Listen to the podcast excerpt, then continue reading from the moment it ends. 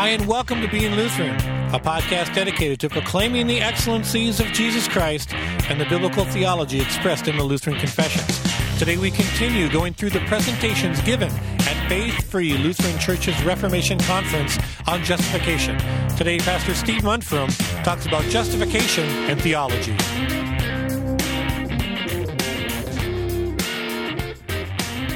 Unsure of how to proceed with the topic that was given me justification and theology. It uh, kind of a kind of a broad topic. There we go. Um, and it could go a couple of different ways. Uh, but I'm going to take it the way that you see there on the handout that I gave to you. Um, just thinking, uh, reviewing probably, or stating again the significance of justification uh, using a different passage than uh, uh, Dr. Haugen used, but there are many passages in Scripture, this one from Philippians chapter 3, that I may gain Christ and may be found in him, not having a righteousness of my own derived from the law, but that which is through faith in Christ, the righteousness which comes from God on the basis of faith. And uh, so, using then a definition of justification uh, for our consideration during this time on your handout, I use this one. Without regard to sin, for Christ's sake, God in the gospel graciously declares the one who believes in Christ to be righteous in his sight.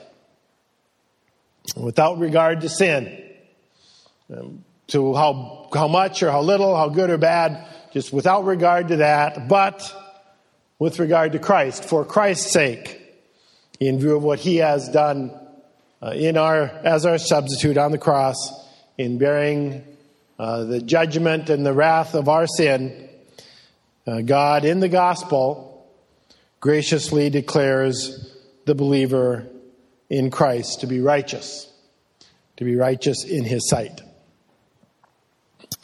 Um, in terms of theology, um, one of the one of the greatest theologians that has ever lived was uh, Martin Luther, and uh, one of the reasons we're having, I think, having this uh, conference at this time is because we are in this 500th year anniversary of the Reformation, and uh, here's an interesting view of justification in Martin Luther's contribution from Bernhard Lohse in his uh, book, Martin Luther's Theology. And he says about Luther, it was the first time in all the history of theology and dogma that the decisive truth of Christian faith was concentrated in such fashion on one specific article. Not in Augustine or Peter Lombard or Thomas Aquinas or Bonaventure, to name but a few, is the entirety of theological reflection determined from such a center, however defined. Prior to the 16th century, the doctrine of justification never assumed a significance even remotely comparable to that in Luther. Since Augustine, in his dispute, dispute with Pelagius, the doctrine of sin and grace had been the continual object of reflection, particularly in scholasticism, which would be medieval theology. The doctrine has been ver- had been variously developed, and particular aspects obviously discussed that Luther treated in a new way. Yet, such a concentration on one particular article, as we find in Luther, is without precedent. I don't know that we would be talking about justification the way we do today if it had not been for the contribution of Martin Luther. Uh, God, in his gracious will, allowed Martin Luther to make a contribution to our understanding of justification that has already been reflected in what has been said here today. And uh, it's fitting that we recognize that, especially at this point in, uh, in history and in our, our own uh, celebration or recognition of the Reformation. So, thinking a little bit about theology, uh, Theology, I'll just call, call, it there the study of divine things or reflection on divine things, uh, thinking about what God has told us in His Word. Uh, we've already been introduced in some of the comments that Sam made about about the disciplines in theology, exegetical theology and systematic theology and practical, and we're involving a little bit of historical theology in my presentation. Uh, but we think about the word systematic theology, which is what I teach and, and what I love. Um, systematic theology has been described this way as studying with a system, okay, which is fine. And, and, normally, of course, when you read your Bible, you pick a book and you read through the book and you study it that way. And of course, we do that in our Bible school and seminary. We do that in our Bible study here at church. And uh, you often do that in your own personal devotions. And that's perfectly wonderful. That's a great way to study the Word of God.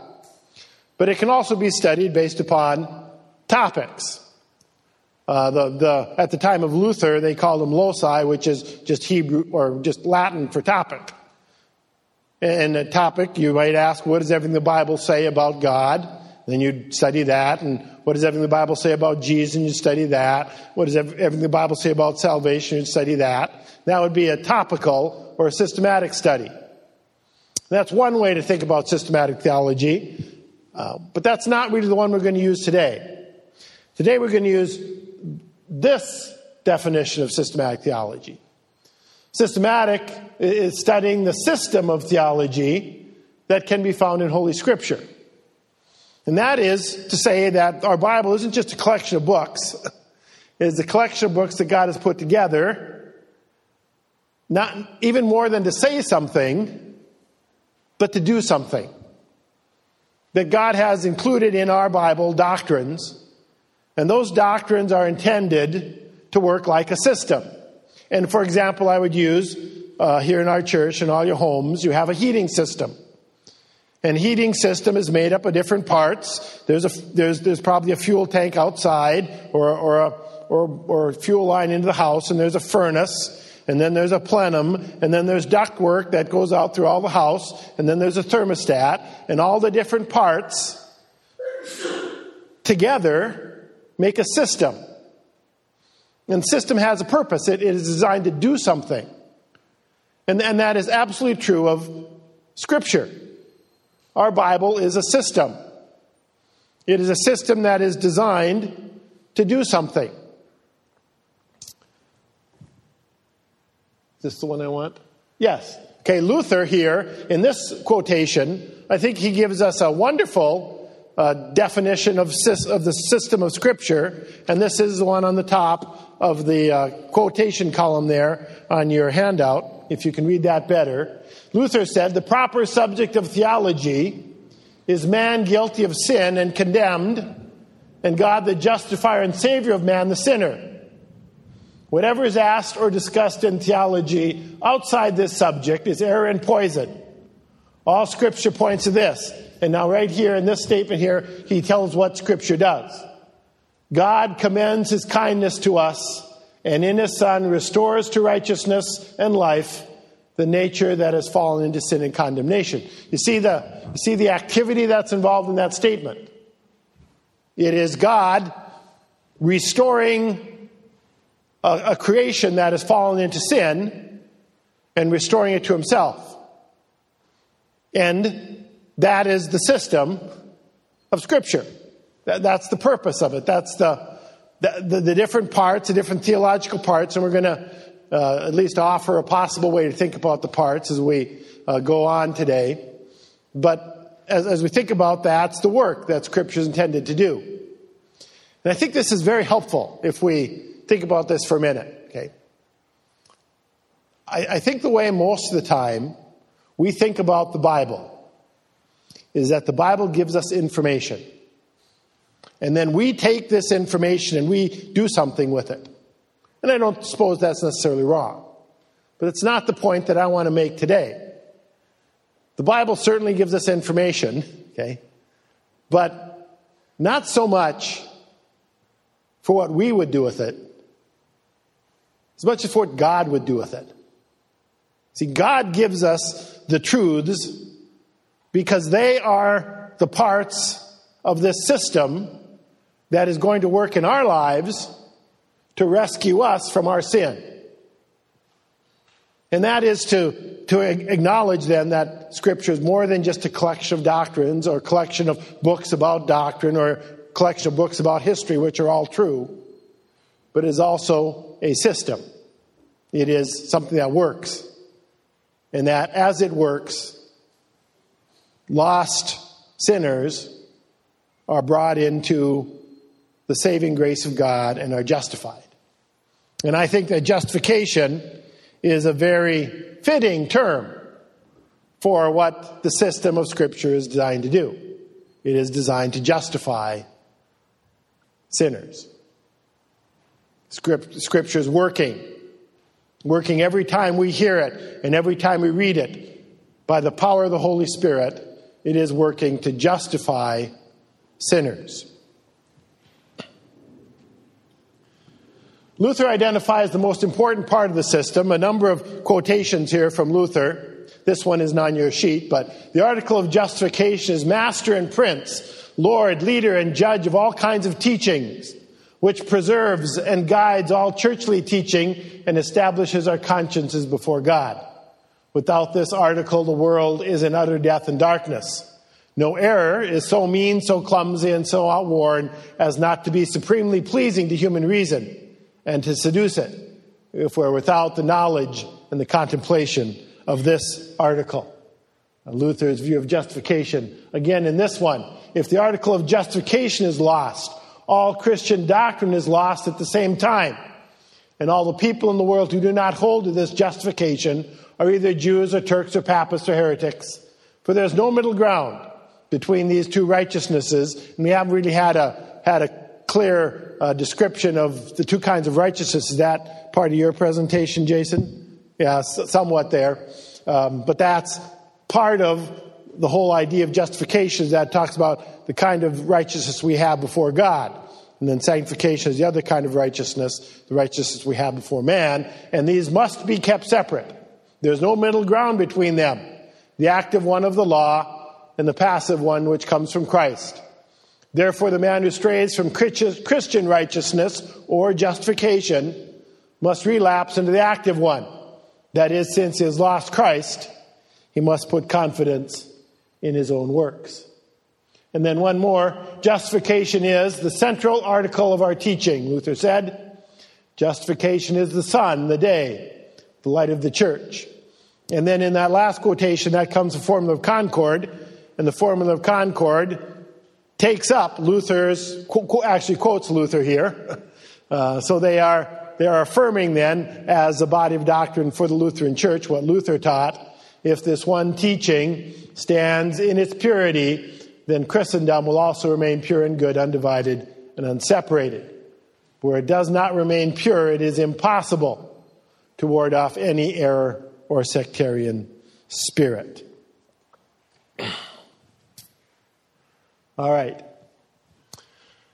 Just to take a minute here, then, as we have already noted, that in Luther, like never before, never since, and think of that, that's 1500 years of church history. Never before since Luther had the church looked at the doctrine of justification as intensely as they do at, at the time of Luther. Uh, prior to Luther, there are a couple of things that we could say about uh, general understanding of justification, and this is based upon uh, Alister McGrath's study of justification. He says perhaps the most distinctive feature of Luther's mature doctrine of justification is the emphasis he places on its theological centrality. He's the one who says this is the center. And, and by saying it's a center, okay, he is then saying that it's, it's the primary part of the system, the primary part of the if, if I can even use the word, the machine. Okay? If you think of machines do things, and Scripture is doing something, and the most important part in what Scripture does is justification. That's the, it's the key part. It's kind of like the furnace in the heating system.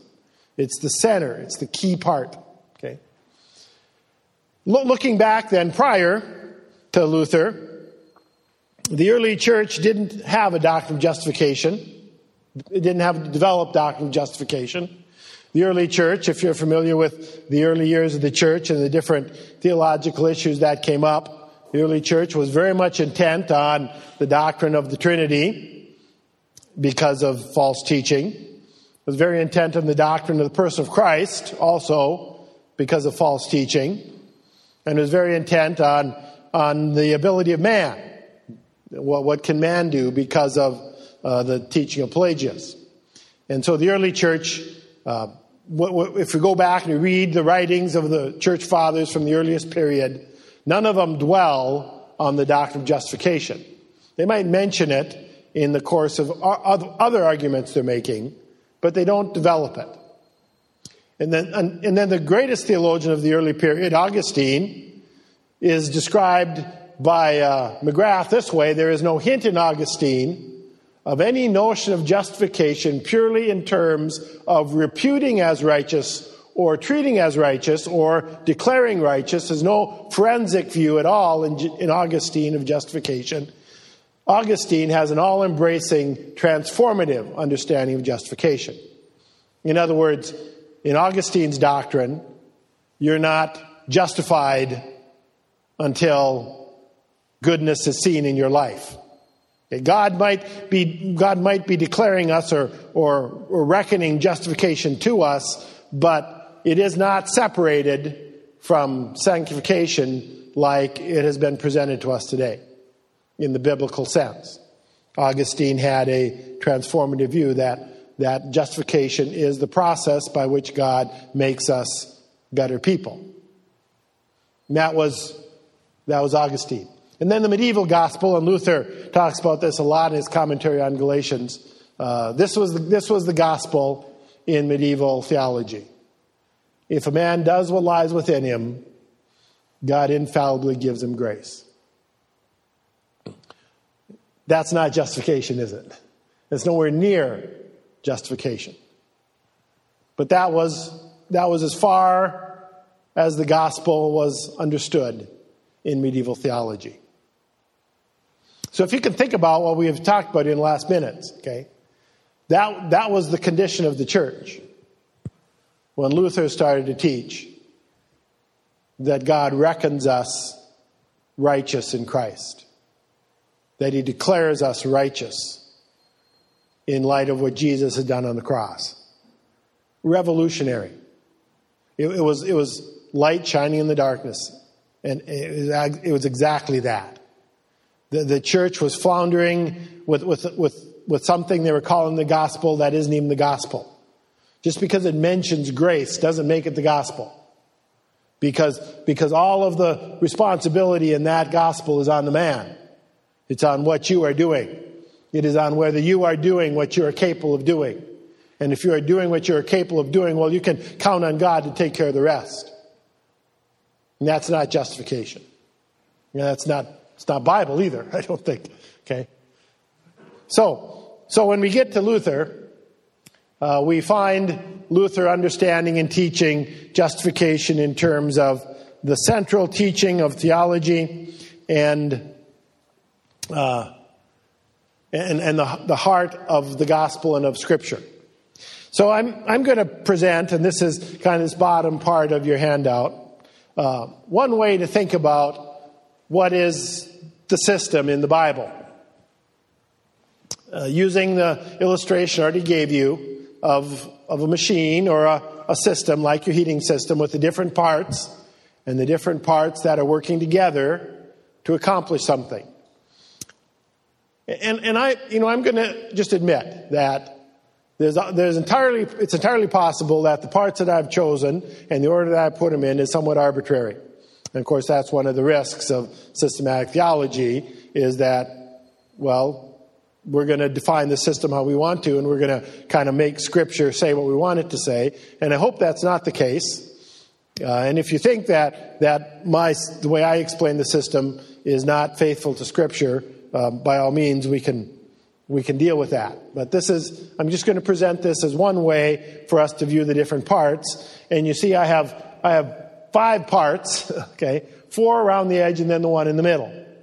And I hope that we can see that in these, in these teachings of Scripture, God is taking these different teachings and as they work together, God actually can accomplish the fact in your life, my life, and in the life of every sinner that that one believes that Christ is their Savior because he has declared them righteous. And they then are, are, an, are a possessor of spiritual life through that and an heir of heaven, a child of God. So the first one, God is the righteous judge. And this is actually stated uh, Psalm 7:11, God is the righteous judge. And, and I, I think the, the, reason I chose to put this one in is because this draws in the Old Testament so nicely. Uh, the doctrine of justification, as we see it presented so clearly in the New Testament, Galatians and Romans and, and other places, doesn't have nearly that kind of presentation in the Old Testament. And, and so the question may be asked, where does the Old Testament fit in? Well, the Old, in the Old Testament, the idea of God as judge is very, just prominent. It's, it's central in what we see in the Old Testament. And the whole world is his courtroom. The, the, the word forensic, it comes from the Latin word for forum, courtroom, uh, the place in which judgments or decisions are made. And connected to that, I think, is the idea of the image of God. Okay, we are created in the image of God. And why is it significant that that man and women have the image of God and the animals do not? Well, among other things, it means that, that, that men and women will have to give an account in the courtroom. Okay, and the elephants won't be, won't be called to, won't be called to judgment. And the horses won't be called to judgment. And the mosquitoes, lucky for them, won't be called to judgment because they would have a nasty judgment on the mosquitoes. But we will. We bear the image of God. And that means that, that we will have to account for ourselves before God in the, in the judgment. And He is the, he is the, ju- the right judge, the righteous judge. And we then are constantly under God's judgment. And this is the thing that, that so distressed Luther in his early in the early parts of his life. He was he knew that God was a was a judge. And he had difficulty thinking of God in any other way than as a demanding judge. And tried everything he possibly could to convince himself that when he stood before the judge, he'd be okay. And none of it worked. And he said, I hated the righteous God. That's what he says when he reflects on his, I, don't know, if conversion is the right sense or not, but the, the big turning point in his life. Said when he, when he thought about that, he was just scared. He was terrified of the righteous. I hated that judge. Until he understood the declared righteousness of God. And coming to understand that this judge has a way to judge us by which we are judged righteous rather than judge the sinner. And so the uh, fundamental, uh, an important part of the system, as I'm presenting it here today, is God the judge. And then the second, the second one, Christ is the world's redeemer. And Sam has shared with us very uh, effectively and clearly this idea that Christ has redeemed the world, that there is no one who is outside the work of Jesus Christ in his redeeming and in his uh, uh, um, representing us before God. No one is excluded from that. His death and resurrection form the legal grounds for God's verdict.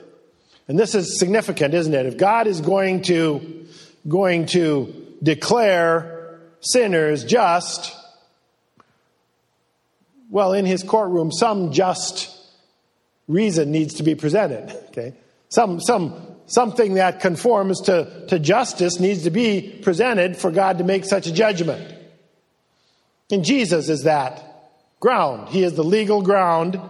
His death and resurrection, his perfect life, his perfect death, his resurrection as, as an affirmation of the moral perfection of Jesus, even as he carried all our sins, is the ground upon which God can make that judgment of you and make it of me. And so the, the Christian has its focus on Jesus. And our faith is directed toward Christ on the cross as he bears our sin and as he suffers in our place, as he is the Redeemer of the world. And God speaks his verdict of the world then through Jesus. That Jesus, in his death and resurrection, is God's verdict, thinking in terms here again of, of, of judgment and the courtroom, the verdict is given through Jesus. And so it says in 2 Corinthians 5:19, uh, God was in Christ reconciling the world to himself, uh, not counting the trespass against them. Christ then is the world's redeemer. That's the second part of the system. The third part of the system is this the gospel is God's word. God's judgment against sin is announced in the gospel. You know that moment in the courtroom where hush falls because the jury has reached a decision and the verdict is about to be announced and everybody holds their breath. Okay? That's, that's where the gospel, the gospel is proclaimed to the world.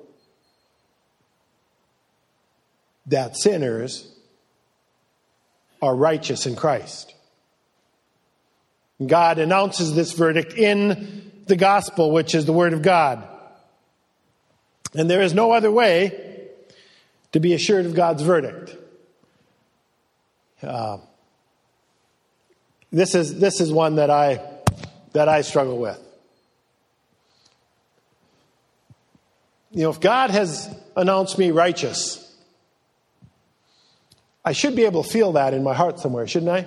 Shouldn't I be able to feel that? If God has done that amazing thing, of announcing me right. She's passed the verdict. Think about if you're in that courtroom and the judgment is made for you of not guilty and you know you are, the elation and the, and the excitement and the joy that you would feel. Okay? And, and of course, we have in our lives those moments where we feel really good and we have those moments where we feel really bad. But, but you know, that, that is not the way God intends us to know what his judgment of us is. And, and we also don't know that justice based upon that, or that judgment based upon what we see in our lives. That, well, if I'm more or less living the way God wants me to live, then I can be assured that the just judgment of God is for me. But, you know, if I'm living more or less against the way God has wanted me to live, then I probably shouldn't believe that the judgment is for me. See, neither of those are the ways in which we know the verdict of God. There's only one way to know the verdict of God towards you, and that is in the gospel. What God says in His Word that doesn't never changes. And God announces in His Word in John 3:16 and in Galatians 2:18 uh, that uh, Pastor or 17 I think it was that Pastor Haugen was sharing, and the one that we looked at at the beginning of this in, in Philippians 3, God is announcing there His verdict of you. And, and, and, and we tend to think that that gospel is just announcing God's judgment of the world. But, but, but it's more than that. God is announcing his verdict on you. And I, you know, I could think of, I remember this vividly in my mind. I was talking about this in confirmation one time, and there was a, a student in, conf, in confirmation there, and I was just talking, well, how do you know that God has, de, has, has declared you righteous. And I said, well, take, for example, you're reading this, this Bible story uh, about this person who came to Jesus and was dealing with their problem, whatever it was. And Jesus, in that story, says to them, Go your way, your sins are forgiven. And I said, That, that is Jesus telling you that your sins are forgiven. And she got just the most, most, the brightest, biggest smile on her face that, that I, I just remembered vividly. Because, because she had personalized the gospel. And she knew that when God was saying that in His Word, He wasn't just talking about the world, He was talking about her. And that's how it works. The gospel works personally. When you and when I hear the gospel, the forgiveness of sins, God is talking to you. And it's, you know, we always think it's talk, about someone else, don't we? We always think that's what it's about. But the system is designed to save you.